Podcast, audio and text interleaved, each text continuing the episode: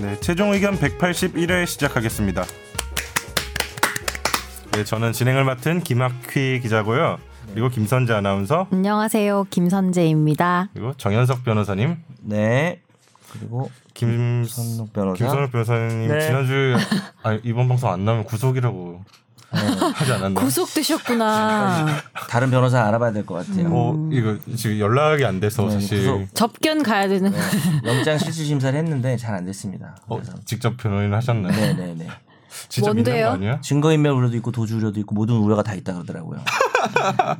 우려가 그렇게 많은 사람 처음 봤어요. 지금 도주했잖아요. 범죄도 중대하고요. 예, 지금 근데 그런데 이제 아 도주했나요? 네, 지금 도주 상태인 걸로 알고 있는데. 스웨덴으로 어디로 어디로? 갔나요? 아니 노르웨이였나? 사, 실은뭐 스웨덴 가셨죠? 음. 휴가 가신 휴가 가신 거죠? 팔자 좋다. 아. 근데 고생을 많이 했어요. 가기 전에 최근에 뭐 회사 업무가 많다 그러더라고요. 음, 도피성으로 가- 네, 쓸데없는 소리 는 여기서 그만 하겠습니다. 아, 오면 물어봐요. 아니 그냥 구속 상태로 넘기려고 했는데 혹시나 좀 오해하실까봐. 진짜 구속인 줄 어. 알까봐. 재밌잖아요. 청취자들이 그러니까. 없을 때나 그런 거 해보지 언제 해봅니까? 최종 의견 진행하는 사람 어. 중에 범죄자가 있었다 뭐 이러면 이상하잖아. 아니 최종 의견이니까 괜찮지 않나? 예, 어차피 그리고 틀린 얘기도 아니에요. 우리 셋 중에 한 명 정도는 범죄자인 것 같아요. 제가 볼 때는. 선욱이 아니더라도 누구요? 너요. 나도. 살인 기계가 왜 살인 기계. 구속이 돼요? 아 살인기계 오랜만에 듣네. 살인 예비죄. 그러면 오늘 바로 댓글 하나 보고 넘어갈게요. 너무 네. 재밌는 댓글이 있어서. 댓글 하나 소개해 드릴게요. 댓글이 네, 뭔가요? 경찰 엄마님께서 달아주신 댓글인데 댓글- 일단 네. 그, 닉네임이 재밌는데. 어, 경찰 엄마. 매회 에피소드 빼놓지 않고 조용히 듣고 있는 최종 의견 팬이에요. 감사합니다. 이번에 검찰총장 후보자로 지명된 윤석열 서울지검장이 그렇죠. 정현석 변호사님보다 연수원 기수로는 후배인가요? 근데 중요한 건 좋아요가 3개야. 제가 이거 보고 그냥 보다가 현실에서 웃음이 터졌어요 진짜. 어, 이게 뭐 사실 성렬이가 원래 그 학교 다닐 때도 뭐 좀 친분이 있었고 그 그때 연선 다닐 때도 좀 나이 차이 많은 여자 친구랑 사귀더라고요. 아니 몇 기세요? 뭘 아나 봐. 일단 일단 윤석열 아, 야, 윤석열이요. 아, 저는 최성열. 제 친구 얘기한 거예요. 아, 윤. 최- 이 사람이 성열 누구- 아니야, 누구 뭐 성열? 경찰 엄마? 검찰총장 후보자 지명된 뭐 경찰총장도 아니고. 윤석열. 검찰총장 경, 경찰총장 아니에요? 네. 어, 네. 기스 그러니까 진지하게 다셨어요 댓글을 에이, 정말 웃기려고- 후배로 보신 거 아닌가? 에이, 웃기려고 이모티콘 달았겠죠. 아니야, 이모티콘 없어요. 이모티콘도 없어. 좋아요가 세 개예요. 진짜 물음표를 다셨다니까. 경찰 엄마라서 이모티콘 안 쓰는 거예요. 진지한 걸, 글로 많이 익숙해지죠. 답을 직접 해주시죠. 후배세요. 근데 제가 이딴 걸 답을 해야 되나? 제가 제가 제 그러니까 이제 제 동기들 중에 일찍 시험이 된 친구들 그러니까 이제 저희 학교 좀 일찍 된 친구들이 많이 있긴 한 편인데 그 스물한 군대 가기 전에 법무관을 하기 전에 가는 게 스물한 다섯 정도 되면 좀 일찍 되는 거거든요 스물넷 다섯 그 친구들이 31기예요 근데 저는 좀 많이 늦어서 시험이 40기고 음. 윤석열 지검장은 저희 뭡니까 그 23기죠. 음. 네. 23기고 그것도 늦게 되신 거죠 아마. 네 늦게 된 연세가 걸로 어떻게 알고 되시죠? 있습니다. 쉰 아홉으로 지금 나오고 지금 환갑이신데 나보다 후배냐고. 그러니까 근데 아마 좀 최대한 좋게 해석하면 네. 이분이 농담이 아니란 전자에. 음. 동안이셔서. 아, 그러니까, 그러니까 59세인데 늦게 된 거는 알고 계시니까 아. 후배냐고 물어보는데 59세가 아무리 늦게 돼봐야 지금 59세가 늦게 된 게 음. 23기예요. 늦게 됐고 정현석 변호사님이 빨리 됐으면 혹시나 네. 후배일 수 있겠다 생각을 하셨을 수도 있겠다. 그렇죠. 이게 내 기수가 나이가 보통 지금 나이가 몇 살이냐면 서른 한 서른 한 여덟 그 정도니까 20년 정도 차이가 나이가 나니까 음. 있을 수가 없는 일이죠. 무슨 소리 하시는 거예요? 아이 그거는 근데 나랑- 나 나랑 궁금한 뛰던가 봐 게- 아니에요?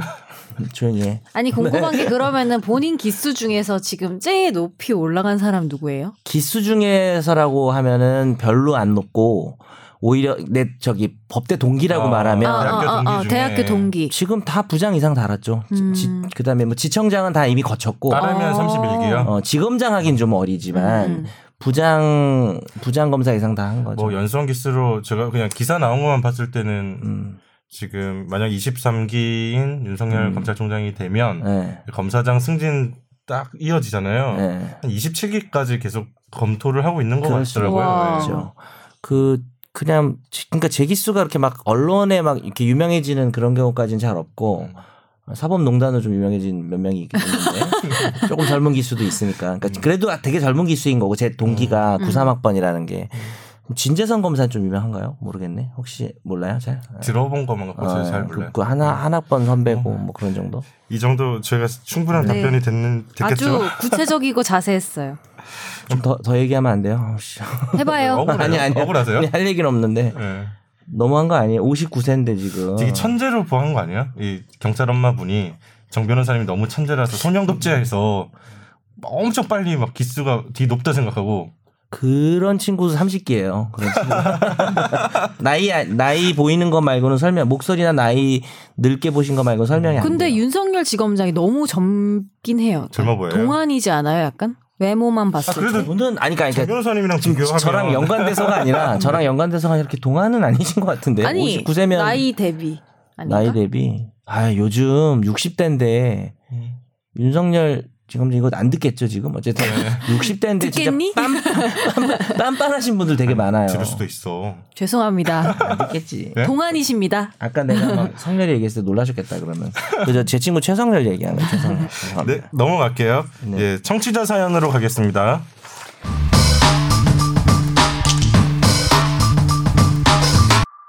안녕하세요. 지인이 음악학원을 하는데 학원비를 못 받았다고 합니다. 가정 형편상 학원비를 부담하기가 어려워서 몇 달씩 미루면서 다니는 학생들이 제법 있다고 하는데요. 요즘 학비를 못 내서 학교를 못 다닐 정도는 별로 없겠지만 학원에선 이런 일이 있다고 합니다. 수업료를 내지 않으면 가르치지 않을 수도 있었을 텐데 과목 특성상 전공을 살려서 대학 입학을 해야 하기 때문에 중단할 수도 없고 나중에 준다는 학부모의 말을 믿었던 것 같습니다. 그렇게 학생은 대학 진학을 했는데도 수개월째 밀린 학원비를 내지 않는다고 합니다. 학부모에게 연락을 하면 전화를 피하거나 나중에 주겠다고만 하는데요. 성인이 된 학생이 다니는 학교는 당연히 알지만 학원비를 떼먹은 당사자는 정작 이사까지 갔다고 합니다. 금액도 상당한 금액이라고 하는데 여태껏 그렇게 떼먹은 학부모가 여럿 된다고 합니다. 학원가에선 이런 일이 많다고 하는 게 이해가 안 되지만 이런 경우 어떻게 하는 게 좋은 방법이 될까요? 음, 예. 뭐 대기업 같은 그런 좀 학원들도 있긴 하지만은 작은 학원들 같은 경우 일단은 학생을 받는 게 우선이니까 이런 오히려 조금 갑을 관계가 뭐 학원이 오히려 의리되는 그런 상황도 있는 것 같아요.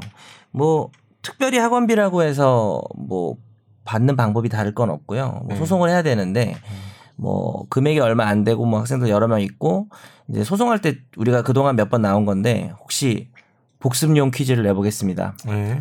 저 사람한테 받을 돈이 있는데 돈을 달라고 소송을 해도 어차피 저쪽에서 아 나 돈 안 줘야 된안 줘도 되는데 나 이미 줬는데라고 그렇게 막 다투지 않을 것 같을 때 음. 간단하게 소송 대신 할 수 있는 절차가 무엇이었지요? 혹시 기억나시나요? 기억나요? 아니요. 네.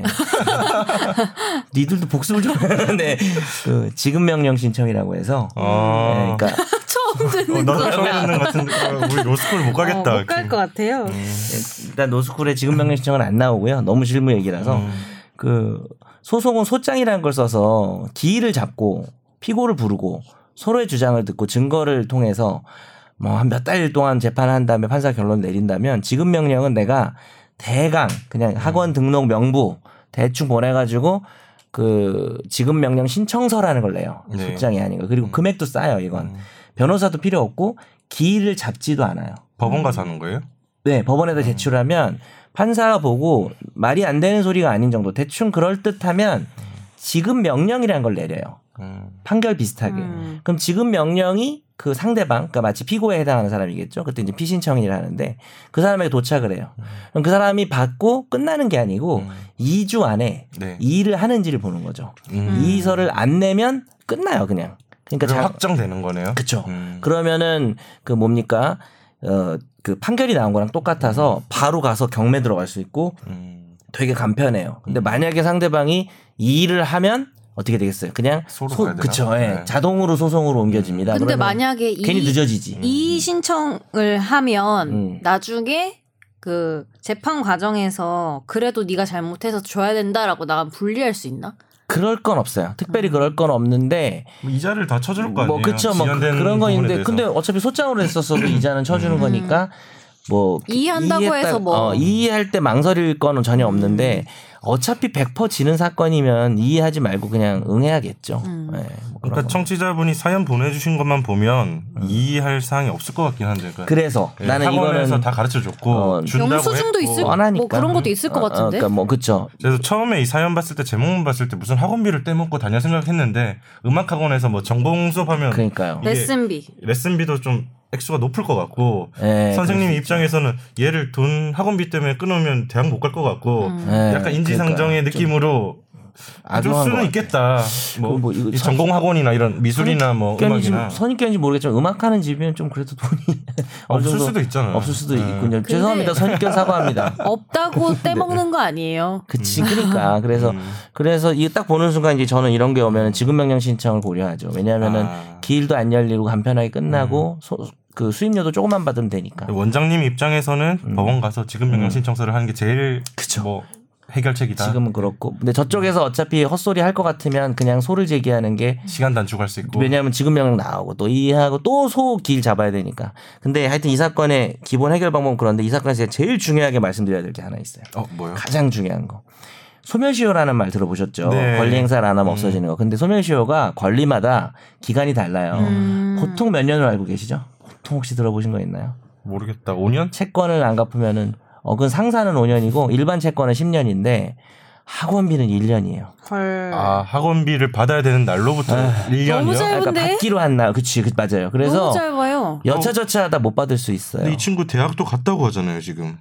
그래서 지금 못 받는 것도 몇 개 생겼을 거고 다만 그 사이에 저쪽에서 아그좀 드릴게요 좀만 시간 주세요 이런 메- 메시지나 이런 게 있으면 승인을 한 거니까 그때부터 다시 1년 아 다시 1년. 어, 우리가 그리고 청구한 내용이 있으면 소송 외에서 청구한 내용이 있으면 그날로부터 6개월 내에 소를 제기하면 그러니까 그 중간에 그 1년이 완성되더라도 네. 말로라도 음. 뭐 서면으로라도 청구를 했다가 그날로부터 6개월 내에 소를 제기하면 어 그 뭡니까 그 말로 청구한 날 권리 행사를 한 게 돼서 1년 소멸시효를 막을 수 있는 경우가 있죠. 그럼 원장님 음. 입장에서는 다, 지금 이 시점에서 그 학부모한테 돈 달라고 다시 한번 내용 증명 같은 거 어, 보내고 요청을 한 뒤에 어. 그거 그 안 줬다면 그걸 가지고 네. 바로 지금 명령 신청이나 음. 소로 가라. 최종 결론은 어, 돈을 받기로 한 날로부터 1년이 지났는지 확인하고 음. 그 사이에 저쪽에서 메시지나 여러 가지 녹음된 거나 돈을 갚겠다 미안하다라는 그런 식의 얘기가 있었는지 만약에 없었다면 정말 돈 받기로 한 날부터 1년 내에 뭘 해야 되는데 1년 지났으면 지금 좀 힘들고 음. 어, 만약에 뭐 한 뭐 2, 3일 남았으면 빨리 내용 증명부터 보내고 어. 6개월 내에 소를 제기하고 어차피 한 2, 3, 2 3주 남았으면 그냥 지금 명령 신청서 하루면 써서 내니까 내시면 되겠습니다. 네. 안 되면 어떡하지? 음. 1년 지나서? 그런 게 좀 있을 그런 학생이 몇 명 있을 것 같아. 예감상. 1년짜리 조심하셔야 음. 그러면 됩니다. 학교 찾아가는 건 어때요? 음. 대학교를 아 학교 어딘지 아니까. 대학교를? 어, 찾아가야죠. 찾아가서 꽈- 괴롭히기. 꽈방 가서 어, 달라 그래야 앉아있기. 되죠. 어, 그래서 나한테 배워서 이씨 입학해놓고. 뭐라. 참고로 얘기 나온 김에 1년짜리 소멸시효 중요한 거 몇 개 알려드리면 음식 식점 그 음식값 식당에서 밥 먹은 거. 외상 아. 외상. 아, 그렇죠. 그 다음에 어, 두 분도 조금 관련이 있을 수 있는데 연예인이 공연하고 받는 공연비나 그 일반 근로자가 받는 거, 그러니까 아. 뭐, 그러니까 잠깐, 그러니까, 그러니까 그 근로자성이 없고 그냥 뭐 잠깐 가서 일해주고 이런 거 돈 음. 노임 노임이라 강의료 뭐 이런 거요? 음. 강의료도 다 1년이에요. 음. 강의료 다 1년이고 뭐 그렇습니다. 참고로 행사 행사비 행사비 음, 1년. 근데 저 진짜로 얼마 전에 음. 무슨 행사를 하나 했는데 저희는 이제 허락 받는 행사만 할 수 있어요. 뭐 그쵸. 정부 부처 행사나 이런 것들 그건 이제 개인 수입이 어. 되긴 되는 거죠. 수입이 되긴 그게 되는데 다 네. 1년이야. 그 다 컨펌을 받아야 하는데 그거를 당연히 들어왔다고 생각하는데 저는 음, 이제 정산이 언제 되는지 정확하게 모르니까 어. 그렇지, 보통 그러니까 계속 안 그렇지. 들어오는 거예요. 어. 그래서 결국에 한 달이 지나서 음. 한 달 안에는 들어와야 될 것 같은 음. 거예요. 그래서 한 달 지나서 얘기를 했는데 그쪽에서 계속 넣었다는 거예요. 어. 음. 입금을 한 기억 그 내역이 있다는 거야. 어. 그래서 아니라고 봐라 내 통장에 캡처해서 보냈더니 아, 없다 음. 했더니 갑자기 그제서 확인해 보겠다더니 착오가 있었다면서 안 보냈다는 거예요. 아. 음, 그럼 몰랐으면 넘어가는. 어, 데 그거 진짜 확인해야 돼요. 금액 물어보면 안 돼요? 안 돼요. 어차피 김영란법 밑으로 받아. 어쨌든 아, 그럼요. 몇 시간에 대한 두 시간, 두 두 시간. 시간 네. 대충 찍어볼까? 나도 궁금하네. 아, 그거 얼마 안 돼요, 그렇게. 그러니까 생각보다 그렇게 많지는 어, 않을 것 생각보다 같아요. 그리고 많진 연예인은 않아요. 아니니까 음. 뭐 못 받아요, 그렇게. 한 30만 원? 예? 10만 원. 너무 작나? 그거보다 더 받아요. 네. 내가 네, 아나운서가 네. 아니라서. 내가 그래. 방송을 해도 그거보다 더 받아요. 그렇군요. 그러니까 네. 근데 그런 게 이제 중간에 아, 음. 확인해 볼게요. 뭐 우리 보냈는데 이런 것도 이제 중단되는 거죠. 음, 음. 그 말 한 날 날로부터 또 1년인 거니까. 네. 뭐 아무튼 그렇습니다. 참고로 확인합시다. 그러게요. 네, 넘어갈게요. 네. 네, 화제의 판결로 가겠습니다.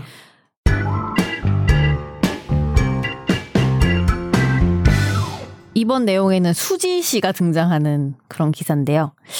어, 이 대표가 운영하는 이 스튜디오는 지난해 5월 양예원 씨가 성추행 의혹을 폭로한 이후에 인터넷상에서 가해 스튜디오로 지목이 됐습니다. 그런데 실제로는 이 상관이 없는 스튜디오였고요. 그런데 가수 수지 씨가 이 스튜디오에 대한 처벌을 촉구하는 내용의 청와대 국민청원 게시글을 캡처해서 자신의 SNS에 올렸습니다. 그래서 이 스튜디오 운영자 이 대표는 청와대 국민청원 글과 수지 SNS 글 등으로 잘못된 사실이 알려지면서 수개월 동안 영업을 제대로 할 수 없었다며 수지와 청와대 청원글 작성자 등에게 1억 원의 손해배상을 청구했습니다. 그리고 서울 남부지법은 오늘 이 이 씨가 수지와 강모 씨, 이모 씨 등을 상대로 낸 손해배상 청구 소송에서 어, 3명이 함께 원고에게 2천만 원을 지급하라는 내용의 원고 일부 승소 판결을 했고요. 어, 정부가 스튜디오를 잘못 지목한 청원을 바로 삭제하지 않아서 피고에 포함됐지만 이 증거가 인정되기 어렵다면서 정부에 대한 청구는 기각됐습니다. 음, 그러니까 이제 우- 대한민국 정부만 음. 손해배상을 하지 않았죠. 네. 청원글이 너무 많아가지고 음. 그것도 사실 법 쪽에서 오히려 그게 이슈예요. 우리는 수지가 이슈지만 음, 어 그걸 이렇게 그 많은 글을 갑자기 보면서 다 관리하면서 이렇게 하기는 좀 어렵다. 음. 저도 이 판결문 보면서 그 국가에 대해서 어떻게 판단했는지 궁금해서 어. 보게 보게 되더라고요. 그러니까 법 쪽의 이슈군요. 아 그건 아닌데 네네. 왜 난 국가는 수지가 빠졌을까? 아, 궁금하던데.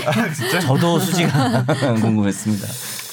이거 여러 가지 쟁점이 있는 것 같아요. 그러니까 저도 수지 씨가 주장하는 수지 측이 주장하는 것도 보니까 뭐 표현의 자유도 주장을 하고 네. 위법성 조각도 주장을 하시는 것 같던데 네. 어쨌든 결론을 보면 그 처음에 청원글을 올리신 그 네티즌 분이랑 어, 두 번째 네티즌 뭘 하셨죠? 네, 카페에다가 이 글을 가져오셨나? 음. 뭐 그렇죠. 아, 그러니까. 호운 사람. 세 번째로 이 수지 씨가 이 SNS 에 올린 행위 이 세 가지 세 명에 대해서 네. 공동으로 2천만 원을 스튜디오 사장한테 배상하라. 네. 저는 뭐 그냥 이제 나올 만한 판결이었다고 생각은 드는데 네네. 일단은 법리를 떠나서 좀 안타까웠던 거는 이 그 이제 이 피고들이 그 수지에 대한 개인적인 팬심과 상관없이 음, 그, 오, 그 원고가 그 스튜디오가 5월 17일 새벽 06시 56분경에 판결문을 보면은 네.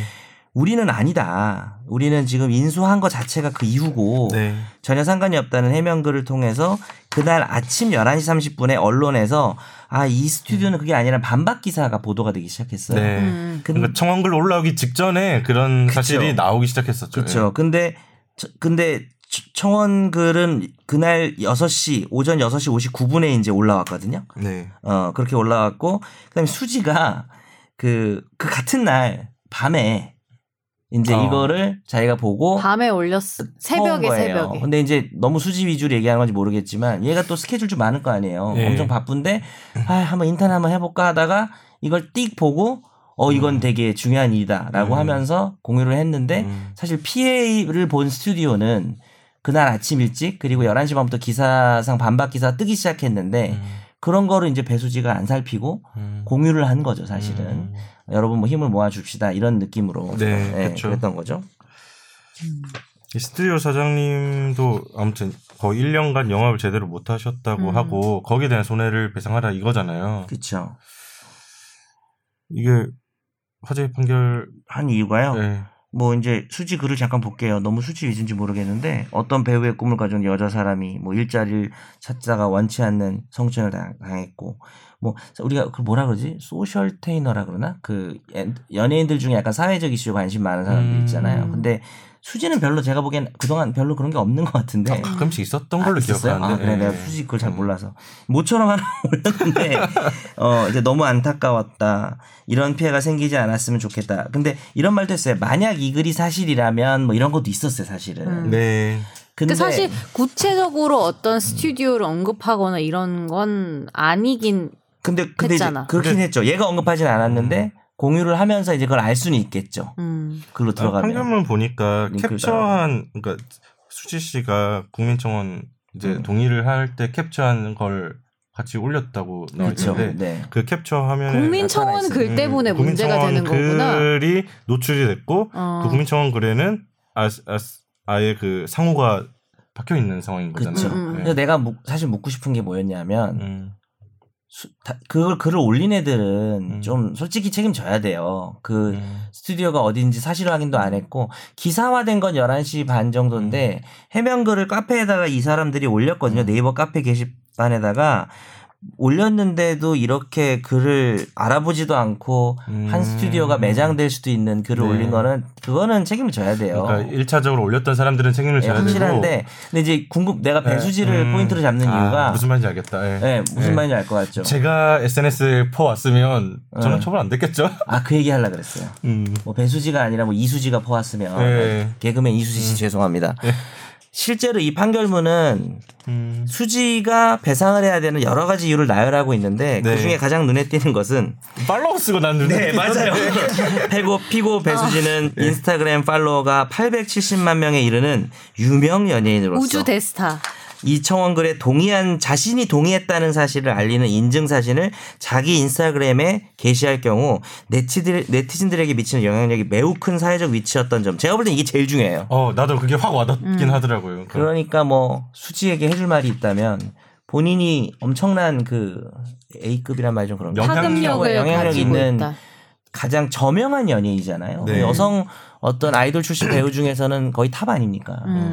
그런 상태에서는 좀 더 조심해야 된다. 음. 그러니까 뭐 이번에 이번 사건을 계기로 우리 수지가 많이 성장했으면 좋겠습니다. 근데 만약에 그러면 어. 은 캡처 안 하고 네. 여기 나- 글만 올렸으면 어떻게 됐을까요? 캡처를 안 하고 자기 글만 그냥 올렸으면 의견 표명만 그 했으면 음, 네. 정도면은 배상도 안 했을 거고 아마 스튜디오 쪽에서도 배상 청구도 안 했을 수도 있을 것 네, 의견 같아요. 표명으로 뭐 볼 수도 있지 않을까. 그리고 얘 의견만 놓고 보면 만약 이게 사실이라면이라고 했기 때문에 음.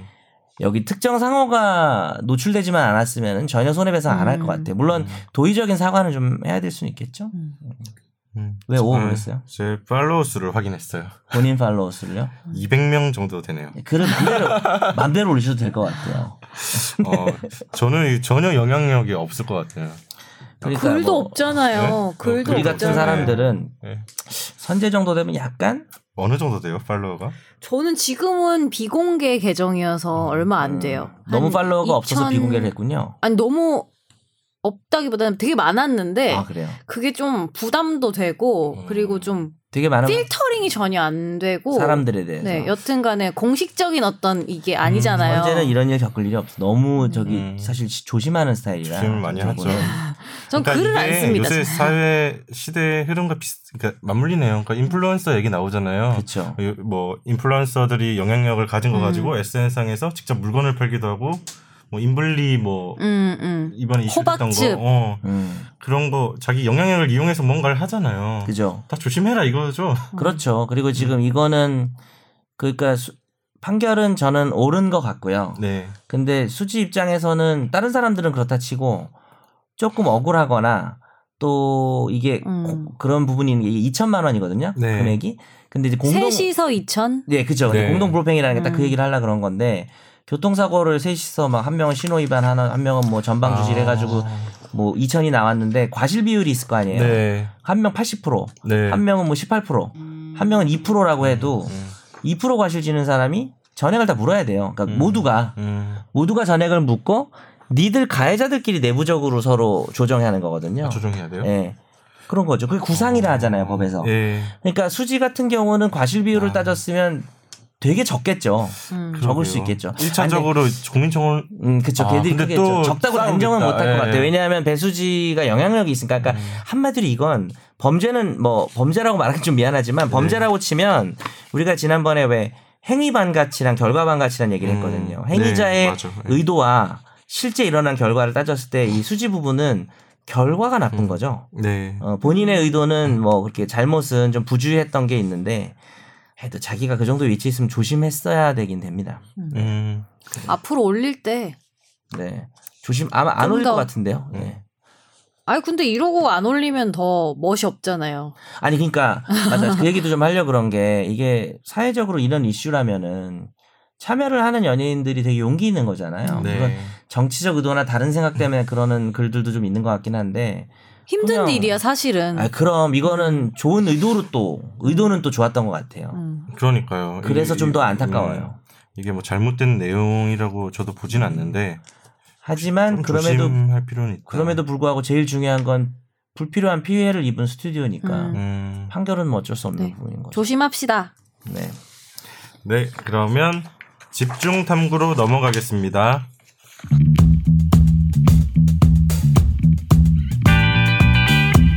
네, 오늘 집중 탐구는 아, 정현석 변호사님이 특집으로 준비해 주셨습니다. 예, 원래 대본 담당이 또 제가 아닌데 일반적으로 어, 너무 천재 같다는 느낌을 뭘 천재 같아요. 아, 맨날 원고를 써주신 걸 보고 아무렇게나 써도 천재래요. 약간 나랑 다른 세상에 사는 아니 예? 왜? 이 이게 사실은요. 2년 전에 방송을 했어요. 2017년 예. 약 3월인가 4월인가 77회를 보시면 상속과 유언에 관한 거 무슨 뭐 왕관을 견디기는 싫고 뭐 어쩌고 뭐였나 네. 제목을 뭐 지훈이가 달았나? 이상하던데 와닿지가 않더라. 네, 지훈이가 달았어요. 오 견제 들어오는데 그날 근데 정말 드물게도 음. 선재가 안 나온 날이에요. 그러니까 어. 방송 보니까 빵꾸 내셨던데요. 180회 중에 왜안 선재가 안 나온 왔어요?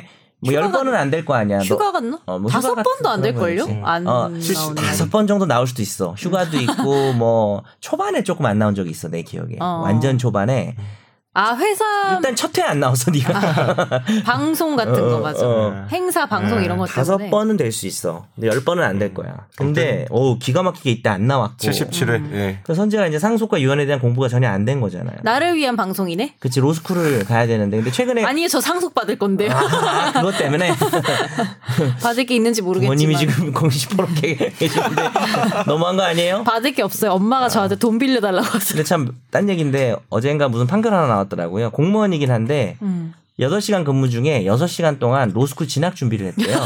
어, 그래서 해고됐, 그러니까 해임이라 그래야 되나요? 공무원이니까. 해임이 됐는데 그 해임 처분은 적법하다라는 음. 어, 판결이 진짜? 나왔습니다. 네.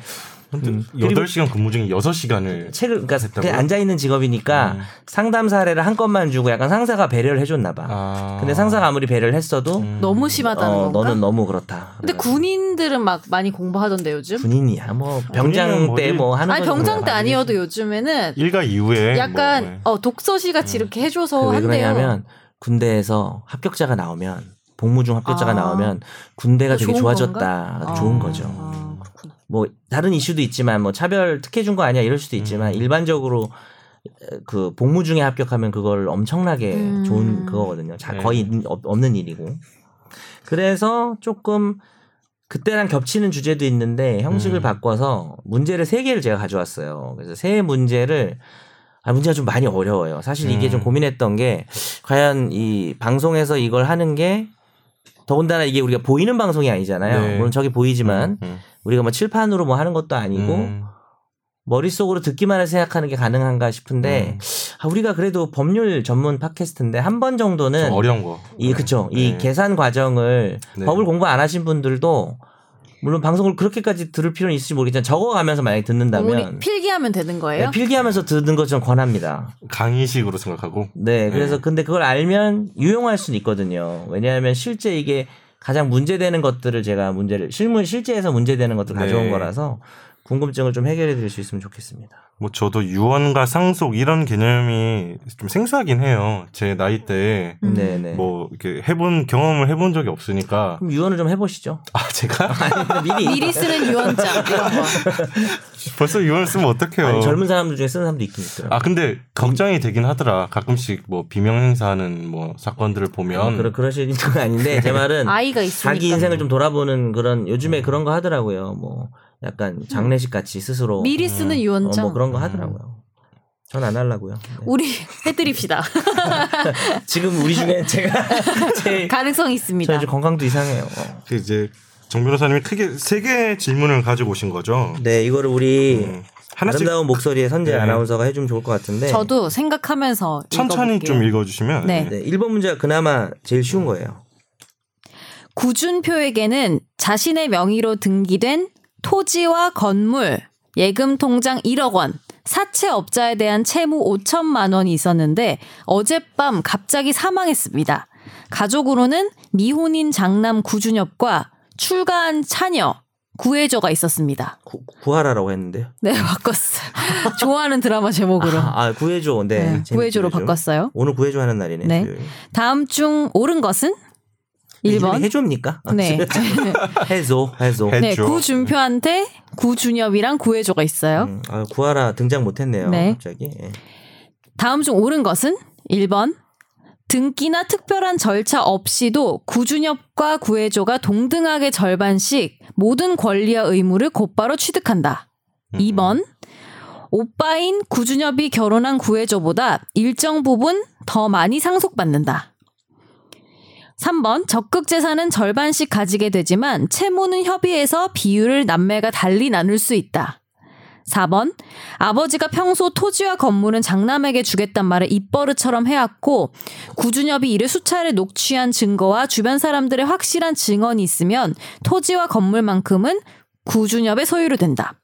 5번 구준엽과 구혜조가 토지, 건물, 통장에 관한 서로의 권리를 자유롭게 협의로 정하는 것은 금지된다. 예, 그 다섯 개를 막 연속으로 읽어가지고 사실 그죠? 네. 쉽진 않을 것 같은데 일단 1번을 나중에 하고 음. 2번부터 해볼게요. 오빠랑 출가한 딸과 음. 장남인 아들이 음. 이제 일정 부분 더 많이 상속받는다. 요거는 좀 많이들 아시지 않나요? 아, 아닐 것 같습니다. 네, 답이. 네. 이러면 안 될 것 같습니다. 그렇죠. 네. 네. 뭐 예전에는 장남이 더 받고 음. 또 출가한 딸은 4분의 1을 받아요. 자, 그 나눈 것의 4분의 1을 그래가지고 엄청난 양이 적었는데 요즘 뭐 양성 평등인데다가 음. 결혼했냐 안 했냐는 중요하지 않으니까 2번 보기가 그래도 좀 제일 쉬운 보기죠. 음. 맞히면 돼요? 음. 맞추면 됩니다. 3번은 적극 재산이 뭔지 알겠죠? 그러니까 채무 아닌 거 좋은 거. 플러스 된 거 그죠? 음. 예, 땅이랑 통장 이런 거. 음. 요거는 절반씩 나누지만 채무는 얘네 둘이 협의해가지고 아 이거 사채업자한테 5천 있는데 오빠가 다 갚어 음. 아니면 해줘야 네가 다 갚어 이렇게 정할 수 있다. 음. 요거는 어떨까요? 답은 1번이요. 야, 이 진짜. 아니 요걸 맞냐 틀리냐? 요거. 1번이니까 틀리겠지, 3번이. 그러니 그렇지 임마. 근데 요게 이제 틀린 이유가 좀 중요하긴 해요. 음. 음. 네, 맞춰볼게요, 그것도.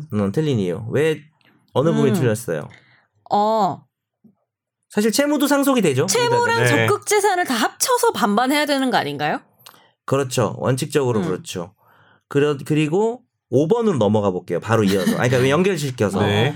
얘네 둘이서 토지, 건물, 통장을 가지고 자기들의 권리를 자유롭게 협의해서 정해. 아빠가 죽었는데 토지는 토지랑 건물은 오빠가 갖고 그동안 오빠가 고생 음. 많이 했으니까 나는 그냥 통장 1억만 줘라고 자기들끼리 마음대로 음. 음. 정할 수 있거든요. 있을 것 같은데. 네, 맞아요. 그러니까 협의가 네. 되면. 그쵸. 뭐, 근데 그게- 협의가 됐을 때 네. 음. 모든 게 되는데 음.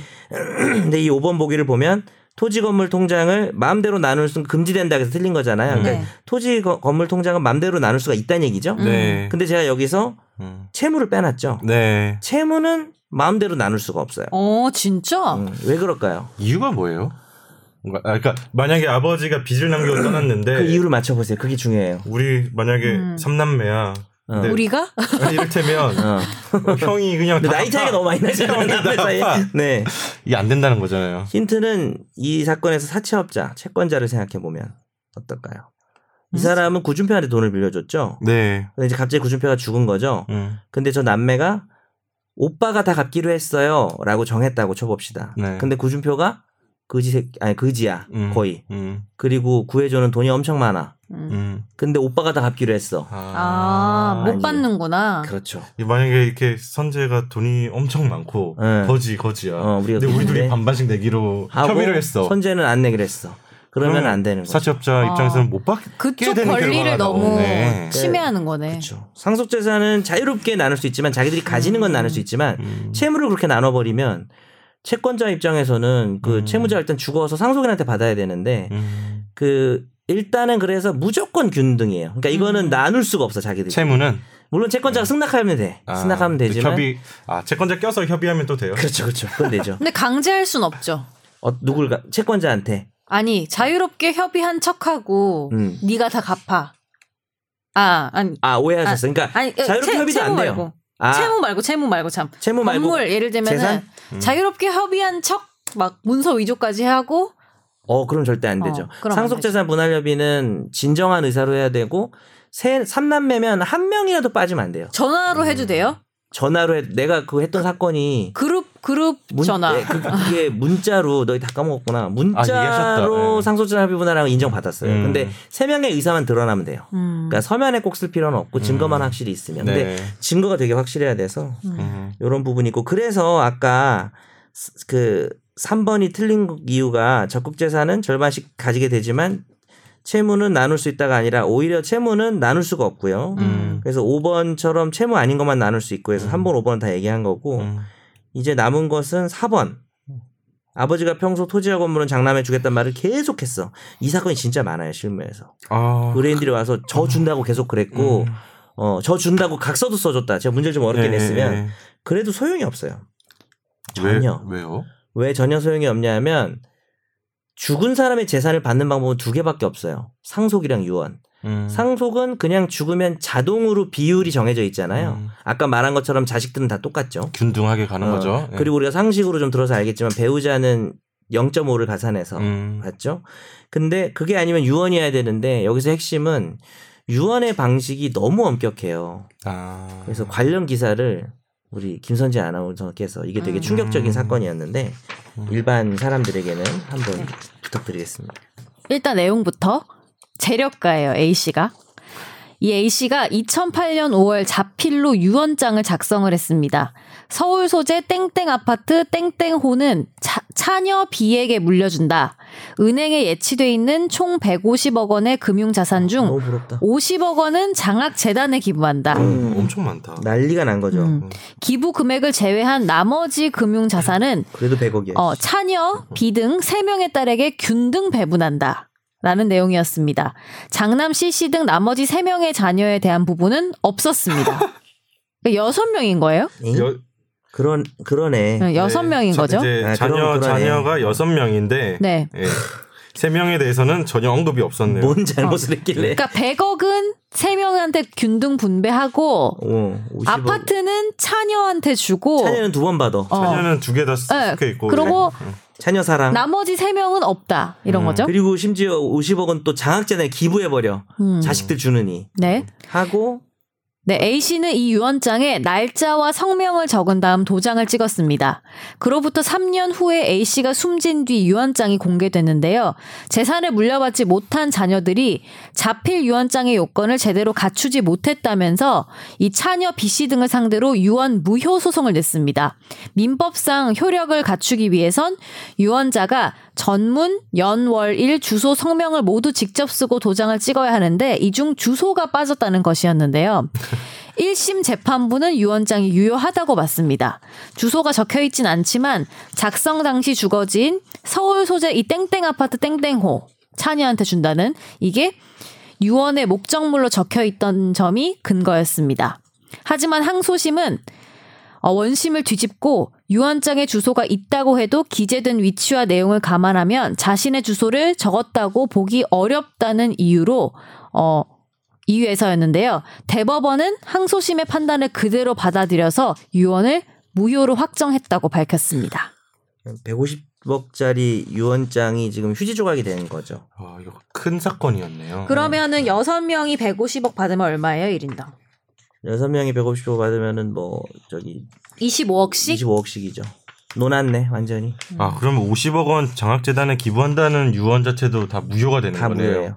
전부 무효. 그러면 상속인들에게 이제 균등 네. 분할로 가야겠네요. 보통 죽기 전에 지금 준다는 걸 증여계약이라 하잖아요. 증여계약은 상대방 받는 사람도 와서 도장을 찍어요. 네. 어, 근데 이거는 지금 유언장이잖아요. 음. 근데 네, 유언장은 사람이 죽으면 소유력을 발생하기 때문에 요건이 되게 엄격해요. 방식이 다섯 개밖에 안 되는데 음. 자필 증서, 뭐 녹취 증서, 공정 증서, 비밀 증서, 구수 증서 다섯 가지가 있어요. 뭐 그거 오늘 뭐 상세하게 할 수는 없지만 네. 가장 대표적으로 자필 증서라는 게 되게 명확한 것 같잖아요. 왜냐하면 자기 손으로 다 쓰는 거거든요. 그렇죠. 어 이거는 그 자필로 써야 되기 때문에 음. 타이프를 쳐도 안 돼요. 아, 컴퓨터로 너무, 해도 너무, 안 아, 돼요? 네. 너무 옛날 사람. 타- 타이프 죄송합니다. 그런데 전문이라고 전문 연원일 주소 성명을 쓰라 그러잖아요. 전문은 네. 이제 전체 문장인 거고. 근데 이분이요. 성, 그 뭡니까 자기 이름도 쓰고 도장까지 다 찍었어요. 어. 네. 날짜도 쓰고. 음. 근데 옛날 사건 중에는 날짜를 안 써서 무효가 된 것도 있어요.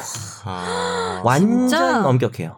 유언장은 와. 우리가 일반 계약서는 그렇게 안 보잖아요. 그럼 근데 연 월만 써도 안 돼요? 안 돼요. 와. 근데 이런 사건이 있었어요. 아, 그 실제 사- 실제 판례인지 그 공부 교재인지 모르겠지만 몇 아, 공부 교재였던 것 같아요. 네. 2017년 첫눈이 오던 날. 아, 안 되지. 이건 됐어요. 어 진짜? 날짜를 알 수 있으니까. 날짜를 알 수 있으니까. 아, 전국에 근데 첫눈이 약간 미세먼지랑 섞여서 왔다 이런 경우 있을 수 어. 있는데 아니 전국에 첫눈 오는 날이 다 다르잖아요. 그러, 그럴 수 있겠네. 주소를 썼을 거 아 아니야. 주소를 썼구나. 서울 아, 지역에 그러네. 아, 서울 그러네. 어, 지역에 똑똑하네. 첫눈이 어, 오는 그러네. 날. 어, 이 사람들 아. 똑똑하네. 그래서 낭만적으로 적으면 안 되겠네요. 그리고 실제 그런 사건도 있어요. 이 되게 이분이 되게 유언 쓰면서 좀 센티멘탈해졌나 봐. 그래서 음. 어느 몇월 며칠 몇 년 몇 월 며칠 암사동에서 이렇게 했는데 아. 그것도 안 됐어요. 주소를 안 써서. 어, 동문 주소가 아니다. 네, 주소는 정확하게 써야 돼요. 세부 몇 번지에 사는지까지 적어야 된다. 그리고 이 사건의 이슈는 서울 소재 아파트 몇 호가 주소였거든요, 결국. 네. 근데 이 자기 주거지를가 드러나잖아요, 음. 유언장에 몇 동 몇 호라고. 음. 근데 안 된 거예요. 너무 일- 까다롭다. 1심은 그거를 주소로 본 거지. 근데 대법원은 마지막에 쓰라는 거지, 약간. 음. 몇 년 몇 월 한 며칠. 번 더 확인하라. 어, 그러니까 자기를 특정하는 거지. 음. 나는 이름이 누군데 내 주소는 여기고 그다음에 서명하고 다 하라는 거라서 엄청난 사건이었죠. 근데 요, 음. 그 유언장의 요건을 그렇게 엄격하게 하는 이유는 뭐예요? 어, 뭐 아까 가볍게 얘기를 드렸지만 그 사람이 죽었을 때 효력을 음. 발생하는데 죽고 나면 그 사람의 진정한 의사를 확인할 수 없고요. 아. 자녀들이 유언장을 위조하거나 음. 뭐 어떤 강요나 이런 것들이 있을 우려가 있기 때문에 분쟁 같은 게 있을 수 있어서 아주 그러니까 우리 여러 가지 서면 양식 중에 가장 엄격한 게 유언장입니다. 제가 음. 예전에 일반 계약서는 말로 해도 된다 그랬잖아요. 네. 심지어. 도장을 안 찍어도 된다 그랬잖아요. 카톡에서 해도 되고. 그렇죠. 예. 예. 그런데 유언장은 그에 비해서는 매우 엄격한 거죠. 그래서 아까 그 구준표 사건에서는 평상시 아무리 입버릇처럼 얘기하고 수많은 사람들이 들었고 음. 그리고 문제를 좀 바꿔서 심지어 각서를 써주고 뭐 도장을 찍어도 뭐 그게 만약에 유언장의 형식으로 볼 음. 수 있는지에 따라서 무효가 될 수도 있다라는 것이죠. 음. 아 근데 그러면 재력가 A 씨의 의사가 반영이 전혀 안 되잖아요. 그러니까 그 그렇죠. 하지만 진실은 모른다고 보는 거죠. 우리 법은. 음. 완벽한 형식을 갖추지 않은 유언장을라면은 이거는 그 사람의 의- 진정한 의사를 볼 수 없다는 거죠. 아뭐 조금씩 예외를 인정하기 시작하면 네. 끝도 없으니까 예, 그리고 엄격하게. 유언장을 쓰고 네. 언제 죽을지 몰라요 사람이. 네. 그죠? 그 사이에 마음이 바뀔 수도 있는 거예요. 그렇기 때문에 정말 형식적으로 엄격하게 해놔야 음. 썼던 당시의 의사가 계속 있다고 볼 수 보는 거죠. 저 이 말 너무 와닿았던 게 세상을 떠난 뒤 재산 싸움을 막으려고 작성한 유언장이 반대로 자녀들 간의 분쟁을 일으키는 도화선이 될 수도 있다. 그럴 수도 있죠. 음. 그러니까 형식을 갖춰야 되고 제일 속편한 거는 비용이 많이 들지만 공정증서라 그래서 이제 공증을 받거나 아니면 변호사를 찾아가셔서 음. 변호사한테 유언 상담을 하시는 게 제일 안전하고 어, 자필 증서를 할 거면은 뭐 아까 말씀드린 걸 다 쓰시고 음. 잘 보관만 하시면 뭐 되긴 되죠. 네. 아니, 기본적으로 이렇게 이 정도 재력가셨으면 어디 변호사 사무실 찾아가서 그게 공증을 낫죠. 받으시지. 그러니까 그것도 왜 안 그랬냐? 그럼 진짜 이게 되게 진지한 건 아니지 않냐라고 아. 보는 거죠. 음. 아무리 금액이 커도. 음. 아니 금액이 클수록 더 그럴 수도 있죠. 네, 뭐 그런 거죠. 네 그러면 두 번째 질문으로 가볼까요? 네. 네. 두 번째 퀴즈. 네. 제가 이 퀴즈를 그냥 글로 다 써놓을게요. 우리 아, 뭐 팔 그것도 밑에 좋고요. 궁금하신 분들은 네. 그래서 그럴 수 청취자분들이 한번 보고 들을 수 다운받아서? 있게. 예. 거기 음. 뭐 글자 수 제한은 없나요? 없어요 없어. 예. 남편이 수년 전에 죽고 외롭게 살던 연민정이 최근 사망을 했는데 그가 남긴 재산은 현금 3억 원입니다. 연민정에겐 아들 셋이 있었는데 장남은 연민정보다 한 달 먼저 죽었고 차남은 1년 전 자기 동생인 삼남을 죽이려다가 실패한 적이 있습니다.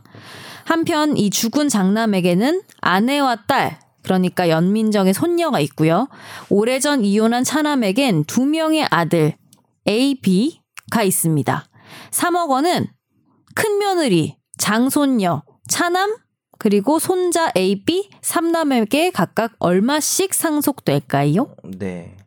오늘 뭐 그래서 한마디로 연민정의 할머니인데 네. 이 사람이 죽었고 아들 셋이 있는데 첫째 아들은 배우자와 딸, 음, 둘째 아들은 아들 둘, 음, 그러니까 셋째는 싱글인 것 같고 그런 어쨌든 그러니까 손자녀 3세대들이 있는 거죠 지금 1세, 2세가 있고 3세가 있는 상황이고 음. 대충 그림을 그려보면은 뭐 나오겠죠. 할머니, 아, 아빠, 아, 그다음에 이세들 셋 남자고 다. 네. 그다음에 그 중에 이제 가정이 있는 사람이 있고 자식들만 있는 사람 이혼해서. 음.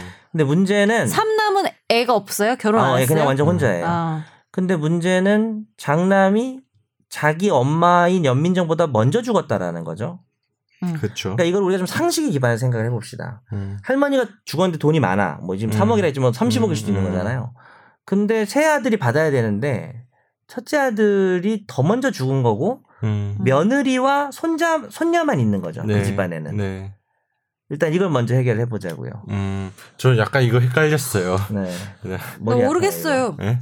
첫째는 주면 안 되는 거 아니에요? 나도 그렇게 죽었으니까, 생각했어요. 이미 그러니까 죽었으니까. 먼저 죽었잖아요. 어머니가 돌아가시기 전에 이제 첫째 아들이 네. 돌아가셨으니까 나는 안 줘야 된다. 상속받을 자격이 없어진 거를 아니, 네. 그러니까 그렇죠. 아들한테 안 줘야 된다는 게 아니고 음. 아들이 죽었으면 이미 이 집안이랑 사실상의 거의 가족 관계가 뭐 그럴 수 있죠. 끝났다고 볼 아, 수 있지 않을까요? 그렇게 생각할 수도 있는 거죠. 어. 그런 입법례도 있을 수 있는데 우리나라는 자기 자식이 죽었는데 음. 그 자식의 배우자, 뭐 그게 음. 뭐 사위가 됐든 며느리가 음. 됐든 배우자와 그 손자녀들은 죽은 사람을 대신해서 상속을 받을 수 있는 제도를 만들어 놨어요. 음. 요걸 좀 오늘 알려드리고 싶어서 네. 그걸 이제 우리가 대습 상속이라고 하는데 그게 말이 어렵죠. 그냥 네. 대신 상속이라고 생각하시면 돼요. 대신 상속. 어, 예. 대신 상속. 그러니까 아빠가 먼저 죽는 바람에 할머니 재산을 세 형제 중에 우리 아빠만 못 받잖아요. 음. 그러면 그 아내와 딸이 아빠가 받을 몫을 다시 나눠서 받는 거죠. 훈훈하네. 예. 음. 그래서 일반적으로 원래 아빠가 죽었을 때도 상속이 일어났겠죠. 음. 사실은 이 첫째가 죽었을 때도 아. 아빠 재산은 아내와 같겠죠. 딸에게 예, 갔겠죠. 예. 그건 그냥 아빠 재산인 음. 거고 또 할머니가 죽으면 할머니 재산을 아빠가 받으려고 했던 몫이 얼마일까요? 3억인데 뭐 삼형제니까 1억일 거 아니에요. 예. 음. 1억을 가지고 이 죽은 사람의 아내와 딸이 음. 나눠 갔는데 음. 원래 일반 상속도 자식과 배우자는 배우자가 0.5를 음. 더 받거든요. 1.5대 1. 그렇죠. 음. 그래서 6천만 원대 4천만 원으로 어. 가져가게 됩니다. 일단 음. 네. 첫째 집안은 그렇게 해결이. 돼요. 근데 이혼을 했어도 어 그러니까 그거 되게 중요한 얘기인데 음. 그게 둘째 둘째 집이잖아. 아니 아니 대습에서도 이혼을 아, 했어도 그게 왜 그러냐면 아 지금 그 얘기 어 그것도 마찬가지. 아, 자, 음. 아 그거는 이혼을 했으면 배우자는 못 받고 자녀만 받아요. 답을 먼저 아, 드리자면 어, 자녀는 진짜? 받아요? 근데 어. 둘째 집도 대습 상속이에요. 그 얘기를 하려 고 그랬어요. 어 맞아 둘째도 대습 상속. 그러니까 둘째 어. 케이스가 지금 선재가 질문한 건 게 대습상속의 조문을 보면 1001조인데 전조 제1항 1호에 의해 상속인이 될 직계 비속이 그러니까 워- 그러니까 그 말이 어려운데 그냥 누가 죽었는데 자식이 상속인이 될 사람이었는데 그 사람이 상속 개시 전에 죽거나 음. 그러니까 쉽게 말하면은 상속 개시라는 거는 누가 죽어서 상속이 되는 거잖아요. 이 네. 사건에서 연민정이 죽기 전에 먼저 죽거나 음. 음. 그러니까 우리가 상속인 피상속인이라는 말이 좀 어렵게 느낄 수 있는데 피상속인 죽은 사람 말하는 거잖아요. 그러니까 재산 물려주는 사람. 음. 네. 근데 상속인이 될 사람이 피상속인보다 먼저 죽은 거죠. 네. 혹은 그 상속인이 상속 결격이 되거나 음. 상속 결격은 뭐 범죄 행위를 했다든지 상속을 야 이거는 법에서 이런 놈은 상속받으면 안 돼라고 음. 정해놓은 그런 사람이 되게 됐을 때는 그 사람의 직계비속이 있으면 그러니까, 음. 그러니까 손자를 말하는 거죠. 음. 그 사, 손자가 아들을 대신해서 상속을 받도록 돼 있고요. 음. 저 밑에 뭐 다른 조문을 보면 이때 배우자도 같이 받는다라고 돼 있긴 해요. 네. 음. 자, 그래서 이제 자연스럽게 둘째 집안으로 넘어가 보면 차남집으로 가볼까요 음, 그러면? A, 차남집 B 음. 넘어가 보면 예. 이혼한 와이프랑 A, B 그쵸. 자식. 어. 그렇죠. 근데 사실 이혼한 와이프는 제가 아예 문제에서 빼버렸지만 네. 음. 사실 문제에 넣었었어도 이제 문제가 되는 건데 음.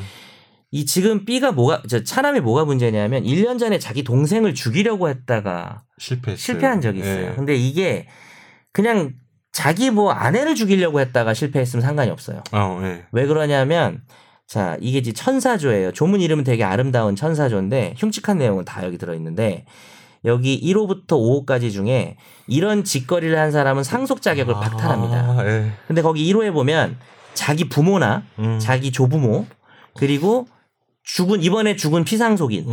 그러니까 자기 부모랑 겹칠 수도 있겠죠. 그 다음에 그 죽은 이번에 피상속인의 배우자 혹은 이게 중요한 게 음. 자기보다 먼저 상속을 받게 될 사람이나 자기랑 동순위로 상속을 받게 될 사람을 죽였거나 음. 죽이려고 했다가 실패한 그런 경우에는 음. 어 상속 결격이 되거든요. 결격자가 음. 되는 거네요. 음, 근데 이 사건에서 삼형제인데 네. 셋째는 자기랑 똑같이 받을 사람이잖아요. 동순이죠. 음. 예. 예. 근데 여기서 되게 중요한 게 내가 더 받아야지라는 의도는 중요하지 않아요. 음. 음. 그냥 말다툼하다가 음. 죽이려고 했었어도 음. 윤리적으로 나쁜 놈이기 음. 때문에 어, 그 이런 경우에는 상속 결격이 돼서 못 받는 거예요? 차남은 한 푼도 못 받아요. 음. 그런데 아까 저희가 읽었죠 대신 상속이라는 게 어, 먼저 죽은 경우도 있지만 이렇게 무자격자가 돼서 결격자. 결격이 됐을 어. 때도 어. 배우자와 끊기는 자녀가 게 아니야. 예, 안 아, 끊겨요. 난 이 예. 문제가 좀 제일 어려운데 다 끊긴다고 생각했어요. 네, 안 대습 상속 끊겨요. 개념이 난 생소해서 오늘 좀 그걸 알려드리고 아. 싶어서 네. 사실 참 뭐 훈훈한 제도네요. 시간 관계상 사실 세 번째 문제가 너무 길어서 저는 그런 네. 의도를 가지고 세 번째 문제는 뭐 너무 바쁘면 나중에 화재 판결로 대체해서 한번 그냥 하든지 하려고 했는데 이 우와. 문제까지 하면 좋을 것 그러면 같은데 그러면 와이프랑 A, B 자식이 받는 거네요. 받아야 이혼한. 음. 되죠 원래는 근데 와이프가 이혼했잖아요 음. 네. 이혼했으면 끊긴 거예요 아 진짜? 네. 그래서 아까 선재가 한 질문이 그거지 아. 첫 번째 집안에서도 아내랑 이혼했으면 못 받는 거죠 하지만 아내가. 이혼 안 했으면 받는다. 그렇죠 받을 수 있는 근데 되게 그러면- 웃긴 게 봐봐요 그럼 A, B가 다 받아? 애비가 다 1억을? 5천씩 받는 그러니까 와. 1억이 왔으니까 아버지한테 괜찮네. 5천씩 나눠서 가는 근데 이게 괜찮네. 현실에선 정말 많이 일어나는 일인데 우와. 몰라요. 거의 모르거든요. 좀 어려워서 내용이. 음. 그래서 5천을 받고 삼남이야 뭐 남은 1억을 받으면 되겠죠. 그 여기 이런 것도 있네요. 병원에 누워 있겠지. 뭐. 죽임을 당할 뻔. 유언에 유언을 강제로 하게 한 자? 결격 사유에 어, 아, 그런 것도 결격 있어요. 사유? 잘 찾으셨는데 어. 유언을 위조하거나 방해하거나 유언을 강요하거나 이런 음. 사람은 유언도 못 받, 무효지만 음. 상속도 못 받는 거죠. 빵원, 어. 빵원이 되는 거죠. 근데 우리 아버지가 그 짓거리를 해도 음. 그게 손자녀의 잘못은 아니기 때문에 결국은 손자녀가 받아서 이 지금 둘째 같은 경우는 잘못을 저질렀는데 자기 가족이 받긴 받잖아요. 음. 그러니까 뭐 또 가족이 또 애가 어리면은 야 그 아빠 관리할게 뭐 이럴 수도 있으니까. 아, 근데 이제 뭐 전과자겠죠. 네. 전과자긴 한데 뭐 그럴 수도 있다는. 여하튼 0.5씩 받는다는 음. 거죠. 그렇죠. 나눈 0.5씩 받는 거고. 어차피 셋째 아들은 어차피 혼자니까 아무 음. 결격 사유도 없고 살아있고 네. 1억을 받으면 되는 거고 그렇죠. 음. 여기서 이제 관련해서 현실에서 일어날 수 있는 거 몇 가지 주의 사항을 어차피 오늘 세 번째 문제 풀긴 너무 그냥 이번 문제까지 길어서. 하시죠. 네네. 근데 제, 좀- 제 네. 궁금한 거 여쭤봐도 돼요? 그러니까 네, 궁금한 걸 좀 여쭤보시죠. 예. 이게 첫째 가정으로 돌아가서요. 음. 그러니까 첫째 아들이 엄마가 돌아가시기 한 달 전에 돌아가셨잖아요. 음. 근데 이 기간이 중요한가요? 저는 아. 이를테면 한 달 전이니까 음, 어, 그럴 수 있겠다 이런 대습상속 느낌은 대- 들었는데 아, 그것도 저의 질문 포인트였어요. 네. 이를테면 예. 아들이 한 20년 전에 먼저 죽었어요. 네. 그리고 이제 첫째 아들의 며느, 아내와 며, 며느리와 며느리가 살아 있고 손녀가 있고. 손녀가 있는 건데 네. 십- 한 20년 전에 이제 아들이 죽었단 말이죠. 네. 근데 할머니가 20년 뒤에 돌아가셨어. 네. 그때도 대습 상속이 가는 아, 아주 것인가? 좋은 질문 포인트입니다. 제가 1년으로 했는데 음. 상관없어요. 아. 그래도 봤습니다. 그런데 음. 단 퀴즈 내보겠습니다. 두 분 맞춰보세요. 네. 여기서 음. 아내가 상속을 못 받게 되는 상황이 있을 수 있어요. 1년이든 20년이든. 재혼? 그렇죠. 오, 아. 바로 답을 하죠. 음. 재혼입니다. 근데 여기서 우리가 되게 헷갈리는 게 뭐냐면 봐봐요. 아까 내가 결격자가 나오기 전에 결격자의 배우자가 이혼을 해버리면 음. 상속 못 받는다 그랬잖아요. 음. 근데 사실 첫째도 가만 보면 죽었잖아요 남편이. 네. 그러면 이혼이랑 비슷하게 혼인이 끝난 거잖아요. 나도 그런 느낌이 계속 그 느낌이 들어서. 맞잖아요. 예. 첫째도. 그러면은 그래서 자꾸 끊어졌다고 생각하시잖아요. 하지만 재혼하기 전까지는 가족이란 거지. 그렇지 바로 음. 그거예요. 그러니까 어. 아. 사망으로 관계가 끝난 상태에서는 음. 예를 들어서 이 며느리가 연민정을 모셨을 수도 있는 거예요. 모- 그러니까 모셔야 된다는 건 어, 아닌데 예. 관계가 같이 이어질 수 살고 있다는 뭐 거죠. 이럴 수도 있고. 음. 이어, 이어질 수 있어서 보는 건데 재혼하면 끝이에요. 음. 재혼하면 끝이고 그래도 자식들은 받겠죠.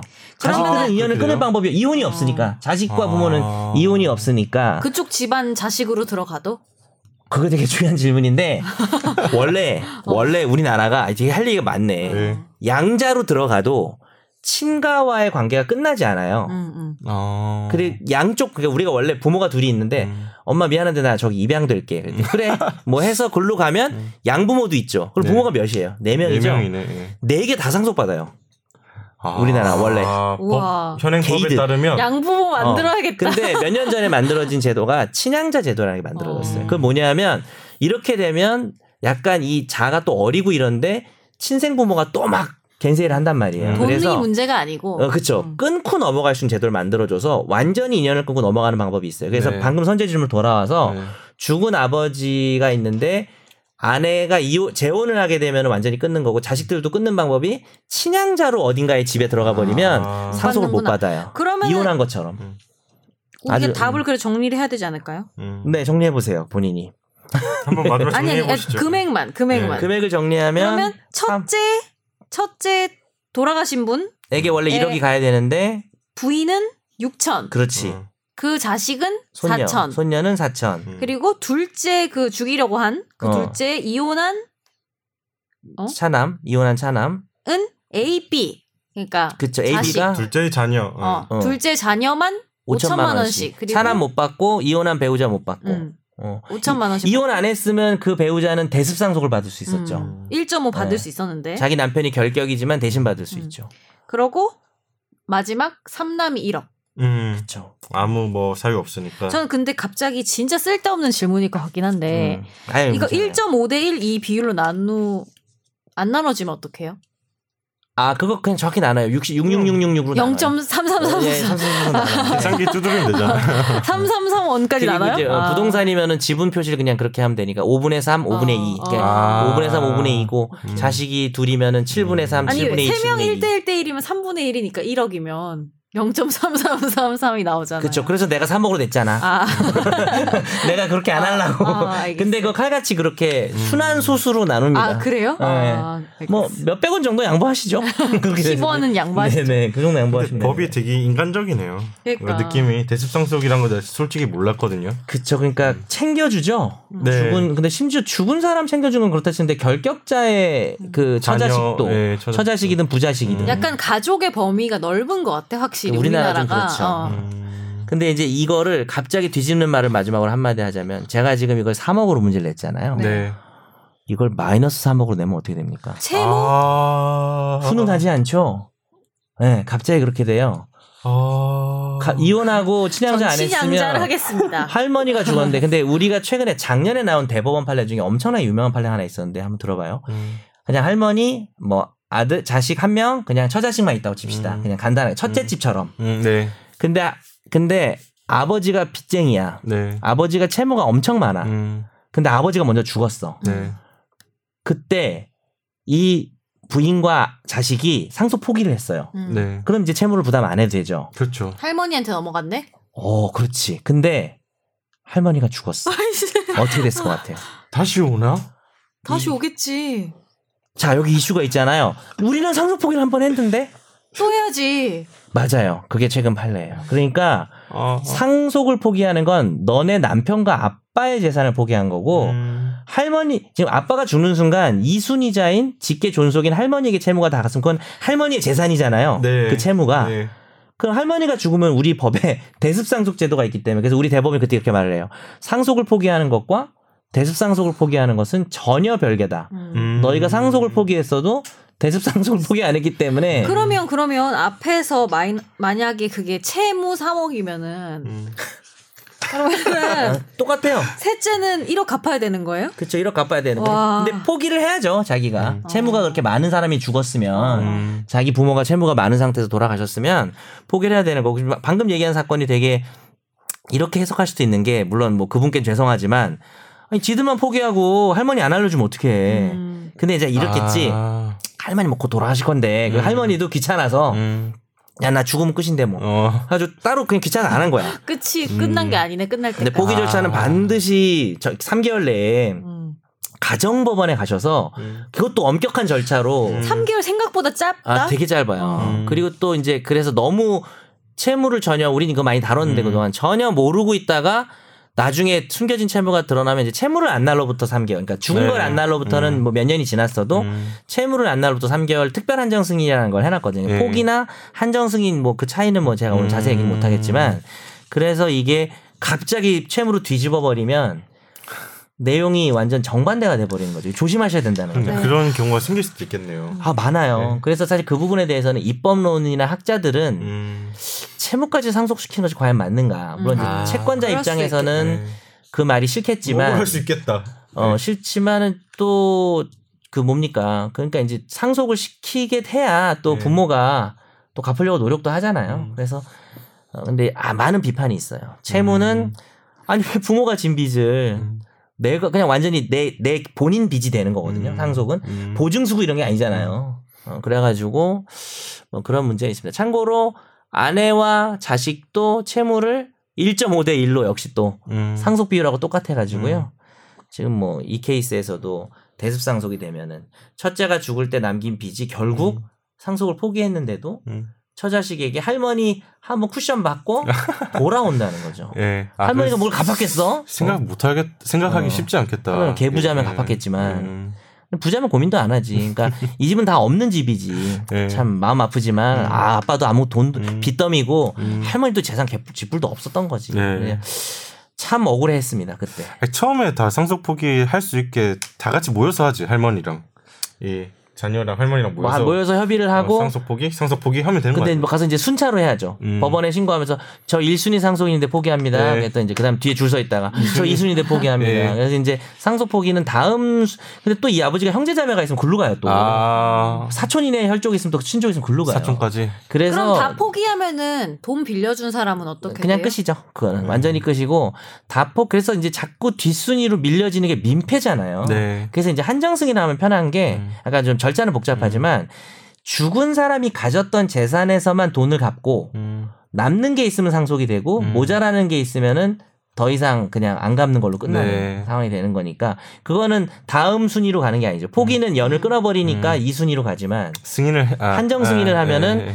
어, 내가 상속인인 건 맞는데 음. 포기하는 게 그냥 아니라 플러스 맞는데 마이너스 다 해주고 어, 어, 남는 것만 처리해주는구나. 갖고 어, 모자란 건 내가 갚을 음. 순 없다라는 제도가 한정승인이니까 그 순위에서 끊기는 거네요. 그 순위에 더 가지 않는 거죠. 네. 더 가지 않는 거고 네. 그래서 한정승인이 민폐도 네. 없고 음. 어, 또 이렇게 지금과 같이 막 채무가 올라갔다 다시 음. 대습상속되는 사건이 없기 때문에 조금 복잡하더라도 한정승인 하시는 게 음. 모두에게 좋지 않나라고 생각이 됩니다. 그럼 이제 죽은 사람의 재산 남아 살아있는 사람의 재산을 분리를 시켜야 되겠죠. 음. 그 애매할 수가 있잖아요. 이거 너네 아- 죽은 아버지 거야, 네 거야, 뭐 이렇게 분리를 해가지고 아버지 재산에서만 갚아야 되는 음. 상속 재산과 고유 재산을 분리라고 하거든요. 뭐 재밌네. 아, 오늘 어쨌든 네. 뭐 상속이랑 유언 뭐 이런 내용을 다뤄봤는데 네. 네. 이게 처음에 했을 때 그러니까 저희 청취자 사연 중에도 상속이나 유언 관련해서 가끔씩 오세요. 그렇죠, 그렇죠. 어. 그래서 저희 오늘 방송을 듣고 좀 어려울 수 있지만 음. 질문 있으시면 뭐 질문이 만약에 많이 온다면 네. 3번 질문과 질문을 가지고 한 번 더 해도 음. 될 것 뭐 같아요. 한 번 더 해야 될거 이게 제가 좀 뭐 아니면 도였는데 이번 방송이 왜냐하면은 네. 문제를 이 듣는 방송에서 풀고 있는 것 자체가 아. 필기하세요, 아, 여러분. 제가 문제 자체를 그 저희 기사 형식에 네. 뭐 예, 다 그, 러면 좋, 좋긴 예, 한데 오픈을 해놓을게요. 네. 아 그럼 너무 좋죠. 근데 이제 답은 아마 오픈하지 그렇게 말아요. 답은 말고, 네. 해도 청취자 입장에서 내가 이- 헷갈리려나? 아니 내가 뭐 이렇게까지 해야 되나 생각이 들수 아니 있어서 아니야. 왜 나도 쓰면서 그림을 들었잖아요. 그리면서. 나도 네, 네. 그림 그림 그린 거 봐. 아니 봐요. 내가 지금 이 나이에 강의를 들어야 돼 이러실 수 있어서 성준 씨 얼마나 열심히 지금 어, 선재가 지금 그림을 클리어하면서. 그리- 그림을 그리면서 그리면서 지금 했죠. 열심히 아, 들었다고요. 그러니까요. 뭐 가계도를 그려가면서 어, 들으면 네. 근데 선재가 그림은 잘 못 그리네요. 약간 그런 스타일이네요. 근데 저는 예쁘게 오늘 그리는. 방송 들으면서 느낀 거 있어요. 예. 두 가지 있는데 하나는 그 우리나라 사람들이 정을 되게 중요하게 생각하잖아요. 아, 그럴 근데 수 있죠. 사람이 죽고 가족이 죽고 음. 그런 거를 막 계산적으로 하는 게 굉장히 정없어 보인다고 느낄 수도 있지만 꼭 해야 된다. 그렇게 안 하면 어, 얼마나 정의 분쟁이 문제가 많아요. 아니다 이거는. 음. 제가 지금 사건을 많이 하고 있지도 않지만 하나 하고 있는 사건이 100억 정도 돼 재산이 돌아가신 분이 그걸 가지고 스- 지금 다섯 남매와 음. 이렇게 싸우고 있거든요. 음. 시간이 없다.